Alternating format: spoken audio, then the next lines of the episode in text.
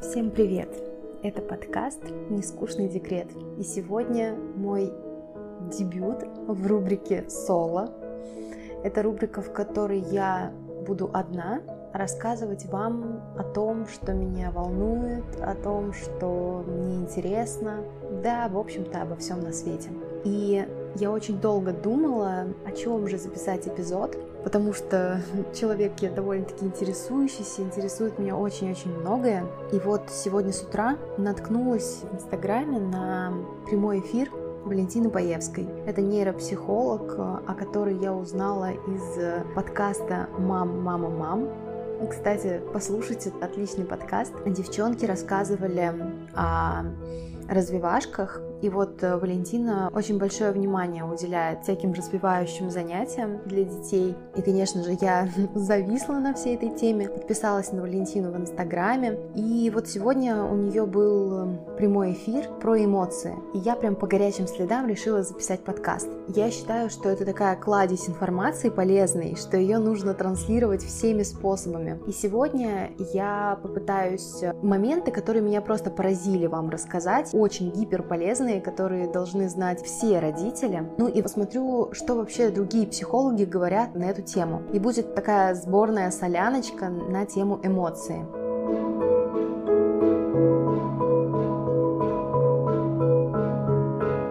Во-первых, главное, что я поняла из этого прямого эфира, что мне нужна срочно книга «Гормоны счастья». Валентина сказала, что эта книга должна читаться первой после того, как женщина узнала, что она забеременела. И я ее еще не читала, поэтому я считаю, что я обязана ее приобрести и скорее прочитать. Что еще меня поразило, что я услышала впервые, это то, что после пяти лет ребенку нельзя навязывать эмоции. Валентина приводила в пример такую ситуацию, ее подруга созванивалась э, с ребенком, с которым давно не виделась, и э, сказала такую фразу «Я слышу, ты скучаешь».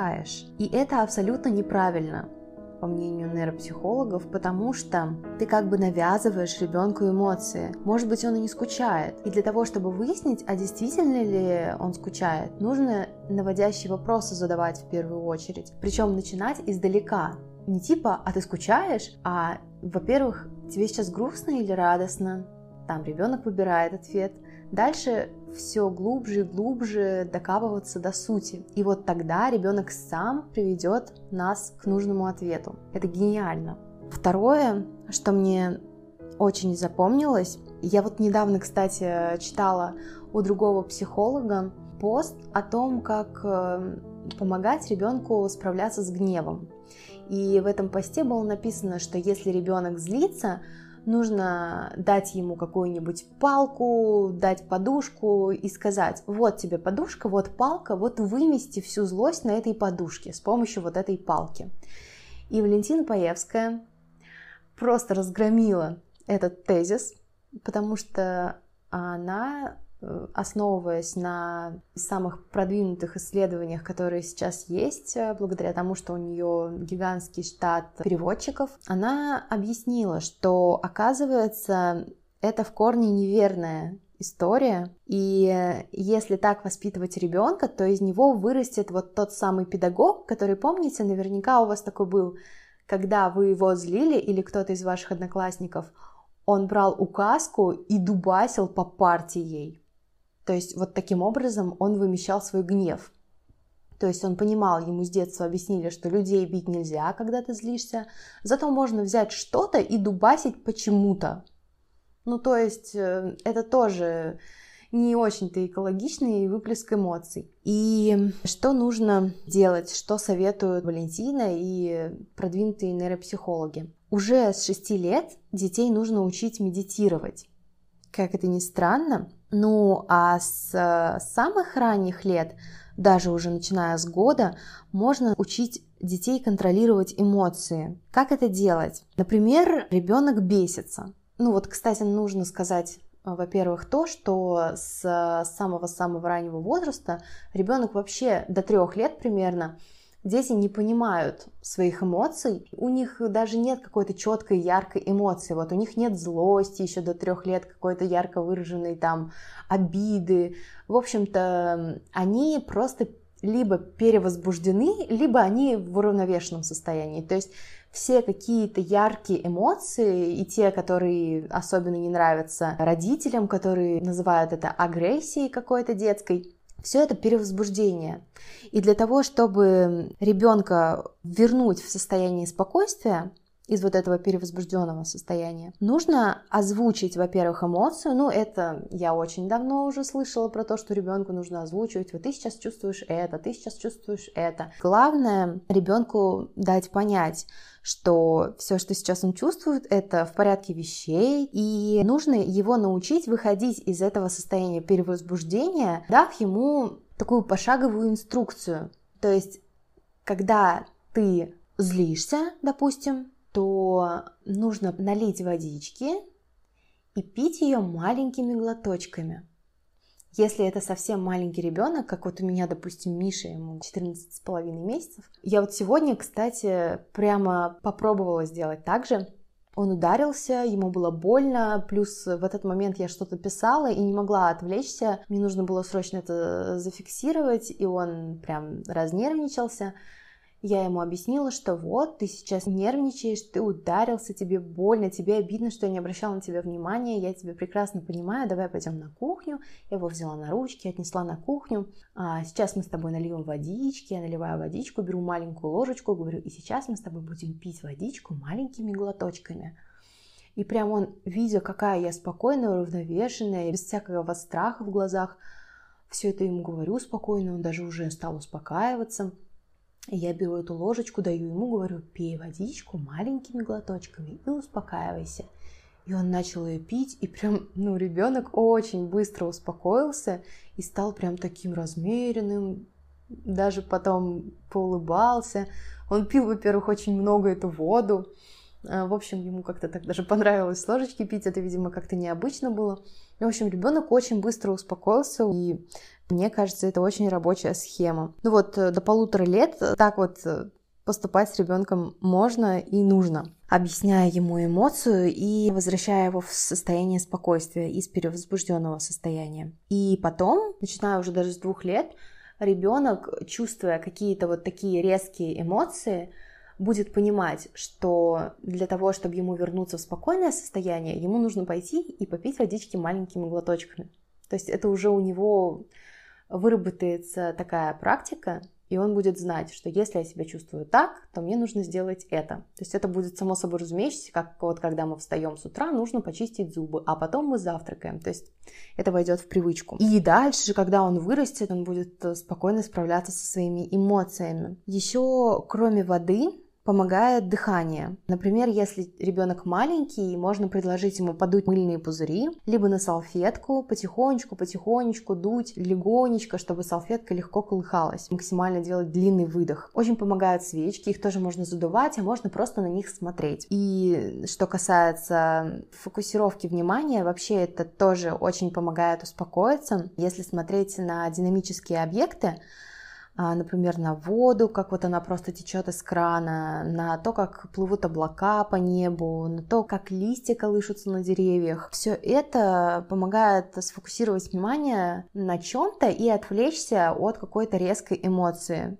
Ну и, соответственно, вернуться в состояние уравновешенное и спокойное. Плюс мне очень понравилась мысль о том, что ребенка очень хорошо бы отдать, чтобы он начал осознавать свои эмоции, понимать, контролировать их, вообще как-то работать со своим эмоциональным интеллектом. Ребенка хорошо бы отдать в театральный кружок. Если вы не хотите, чтобы ребенок регулярно посещал театральный кружок или у него есть еще какие-то увлечения, то в идеале, чтобы он вот с 5 до 7 лет походил, потом можно сделать перерыв и снова пойти, если вы прервете занятия в третьем-четвертом классе. Нейропсихологи считают, что это такой возраст, э, в котором просто необходимо позаниматься в театральном кружке и вообще даже взрослым полезно заниматься ораторским искусством, если у вас какие-то сложные ситуации, если вы ищете себя, если у вас проблемы с э, осознанием того, что вам нравится, что вам не нравится, кто вы в этом мире, пойдите на занятия ораторским искусством. Это должно помочь.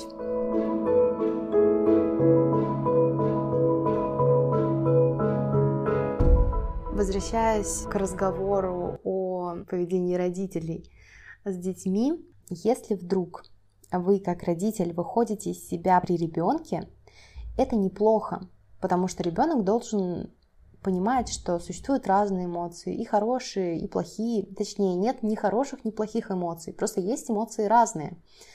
Правда, если пережать, они могут разрушать психику ребенка, если передавить. То есть бывает гнев на 1 балл, а бывает на 10 баллов да, по десятибалльной шкале. И Валентина советовала прямо написать эмоции, которые вы считаете могут навредить вашему ребенку, и э, прямо честно признаться себе и написать это на бумаге, какие эмоции в какие моменты могут навредить вашему ребенку, и понять, что вот э, в эти моменты нужно начать проговаривать. То есть я вот, например, э, гневаюсь очень сильно, когда ребенок начинает разбрасывать игрушки и попадать мне там в лицо, куда-нибудь, это все закатывается там под кровать, откуда очень сложно все это достать. И я понимаю, что я в этот момент прям начинаю закипать. Вот не начинать орать на него так, что он прям бедненький весь э, скукожится и заплачет, а нужно начать говорить о том, что я сейчас очень злюсь, мне прям это очень не нравится. И сейчас просто взорвусь, и чтобы этого не случилось, я пойду и, например, попью водички маленькими глоточками. Или помою руки и намажу их кремом. То есть объясните, как вы справляетесь с эмоциями, которые вас захлестывают. Таким образом, вы научите ребенка еще и на своем примере, как же справляться с той или иной эмоцией. Плюс очень важный момент, который я для себя отметила, нельзя откидывать негативные эмоции, потому что ребенок должен видеть их. То есть нельзя быть вечно позитивной мамой, которая такая вся порхает, хотя внутри ее бомбит, и она просто готова всех разорвать. Типа хорошие мамы же не должны кричать, еще что-то. На самом деле могут э, повышать голос и хорошие мамы, но делать это нужно, понимая, что можно повысить голос слегка, чтобы ребенок понял, что мама сейчас злится, но не орать как э, сумасшедшая, а сказать, что я сейчас очень злюсь, и пойти, в общем, поступить так, как я сказала чуть раньше. И почему очень важно не отказываться от негативных эмоций? Потому что ребенок должен видеть их, чтобы в дальнейшем не испытывать чувство вины при этих эмоциях, которые его будут посещать. Мне кажется, это очень мудро.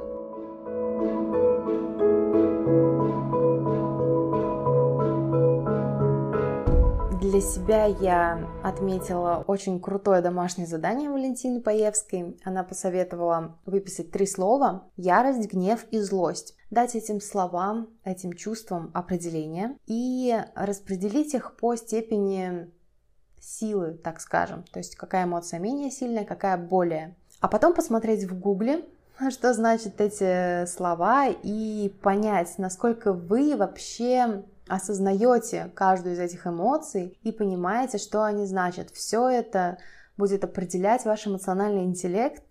Такая вот проверка. Мне кажется, это очень интересно.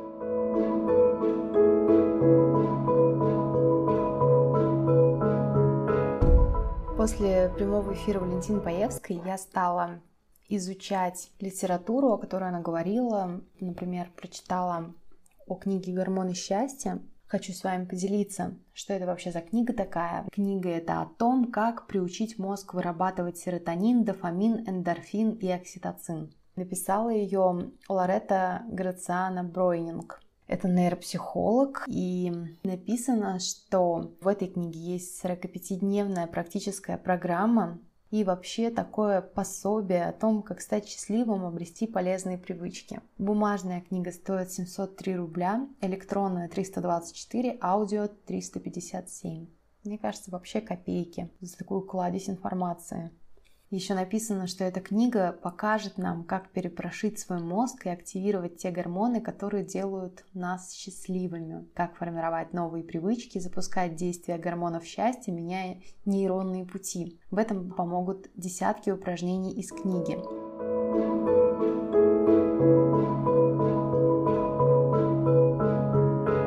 хочу зачитать буквально парочку цитат. Разве не было бы здорово, если бы вы не научились включать приливы счастливых гормонов, когда вам это надо, а испытывать удовлетворение от таких поступков, которые приносят вам пользу? Вы можете добиться этого, когда начнете воспринимать свой мозг как мозг млекопитающего. В молодости вы создавали новые нейронные цепочки весьма легко. Чем старше вы становитесь, тем этот процесс сложнее. С возрастом он начинает напоминать путешествие по джунглям с мачете в руках, когда приходится вырубать себе путь вперед. Ящерица подходит к жизни очень просто. Когда видит что-то больше размерами, чем она сама, убегает. Когда что-то меньше, пытается съесть. Если же объект ее размера пытается с ним совокупиться.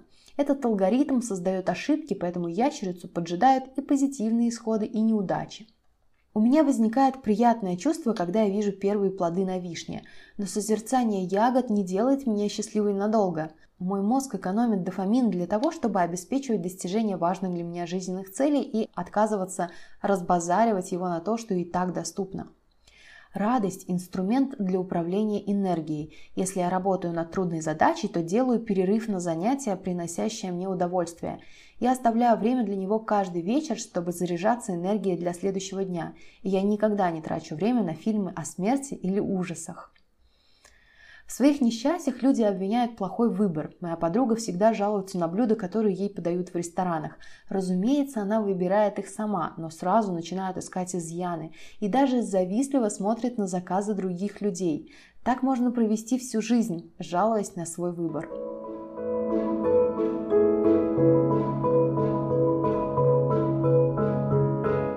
После той фразы Валентины Паевской о том, что просто куча психологов э, нахваталась вот этого стереотипа о том, что если ребенок испытывает гнев, посоветуйте ему побить подушку.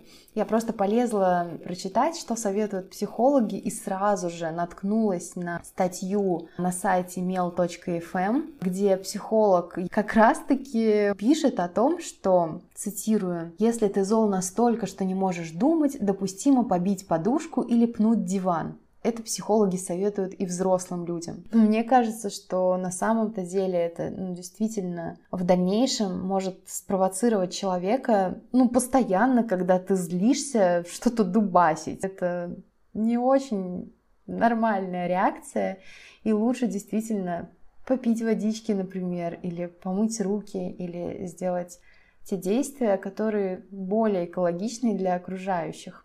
Особенно если в дальнейшем этот ребенок, которого приучили что-то дубасить, станет педагогом и начнет бить э, указкой по партии, но это может э, как минимум как-то сказаться на психике учеников.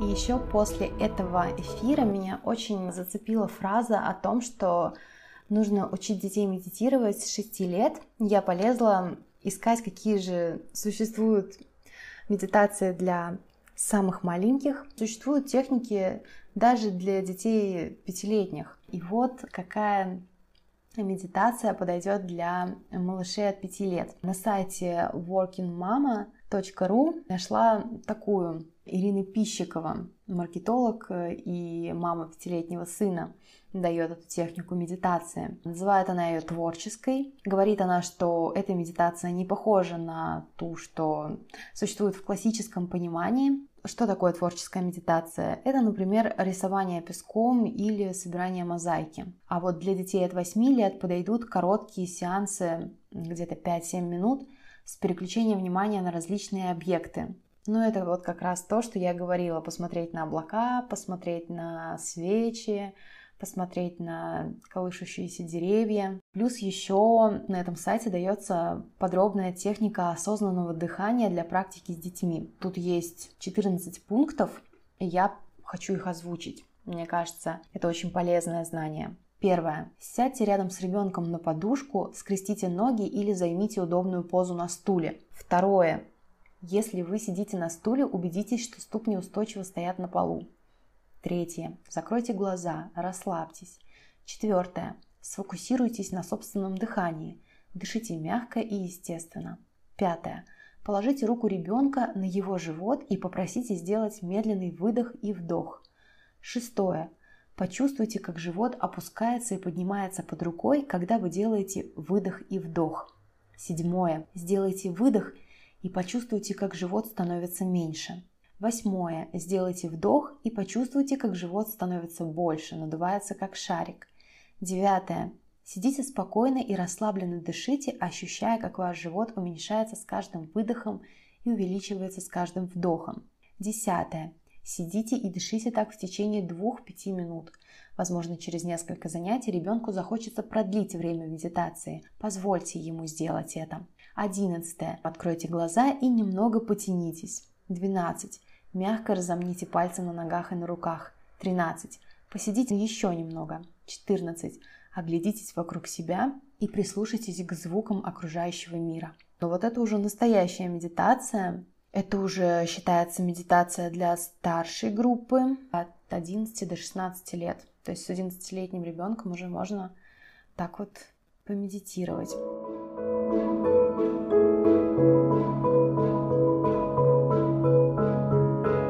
Когда я стала более глубоко изучать тему эмоционального интеллекта и контроля эмоций, не просто как контролировать эмоции, а как научить ребенка это делать.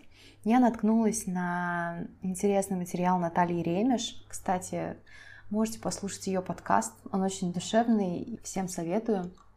Так вот, наткнулась я на ее материал, в котором она прям перечисляет пять шагов, которые помогут ребенку научиться хорошо контролировать свои эмоции. Во-первых, важно отметить, что развивать эмоциональный интеллект нужно примерно с 3-4 лет.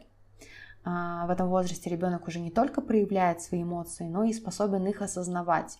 И очень важно не упустить пик развития, это период 5-6 лет. Что это за последовательность из пяти шагов, которая мне очень понравилась? Первый шаг Нужно научить ребенка распознавать свои эмоции. Когда он маленький, не способен различить и объяснить, что чувствует, можно помочь, проговаривая его ощущения. Ну, это, мне кажется, очень уже заезженная такая история, что если вдруг у ребенка что-то случилось такое яркое для него, ну, не поделил, например, игрушку в садике, то здесь важно озвучить его эмоции. Дескать, ты играл с игрушкой, тебе она нравится, потом ее забрали, тебе сейчас обидно. Таким образом, можно не вынуждать ребенка подавлять эти эмоции, а наоборот дать ему возможность понять свои ощущения, прочувствовать вот, вот эту вот всю обиду. Второй шаг выразить эмпатию, показать ребенку, что его эмоции важны и ценны. Об этом уже немногие говорят. То есть важно э, постараться сфокусироваться на том, что он говорит, и отложить все остальные дела. Иначе ребенок решит, что его состояние вам не интересно. Лучше опуститься до уровня его глаз, взять за руку, обнять и поддержать. Сказать ему, понимаю, сейчас тебе грустно, это обидно. Вот именно проговорить вот эту вот эмоцию обидно.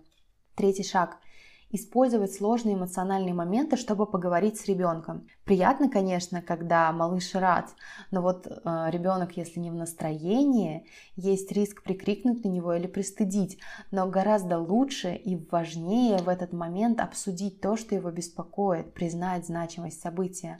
Важно не ругать его за переживания, а наоборот быть рядом и укрепить эмоциональную связь. Это вот такие вот уроки эмпатии и проводить их э, нужно как можно чаще, и даже вот можно на примере других людей. Четвертый шаг – расширять словарный запас ребенка в сфере эмоций. Стоит использовать для описания не только, например, радость, но и восторг, благодарность, гордость. Что можно делать для того, чтобы расширить этот словарный запас? Читать книги, которые рассказывают о сильных чувствах. Это поможет ребенку посмотреть на ситуацию с разных сторон и поставить себя на место других людей. Малышам, например, помогут э, дидактические карточки с эмоциями, которые нужно рассматривать вместе и учить распознавать свои и чужие эмоции. Пятый шаг – объяснять, что допустимы все эмоции, но есть недопустимое поведение. Ты можешь чувствовать все, что угодно, и это абсолютно допустимо и даже правильно – но все, что касается других, это уже вторжение в их мир. То есть брат в определенный момент может испытывать ненависть к сестре, но не имеет права ее бить. Ребенок, не чувствующий вот этих вот границ, не будет уважать других людей и в дальнейшем позволит проявлять неуважение по отношению к себе.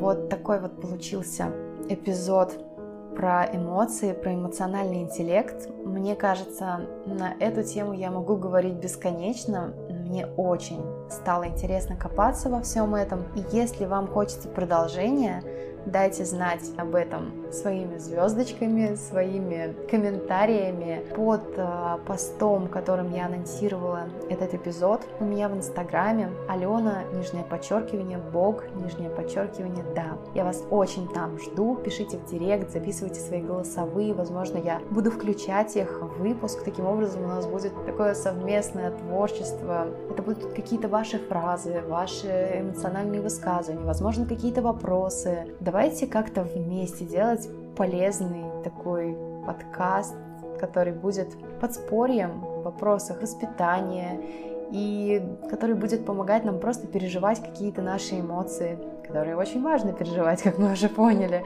проживать их э, в полной мере. Огромное спасибо за то, что послушали этот эпизод до конца. Мне очень ценно ваше внимание и всем пока. Скоро услышимся. thank you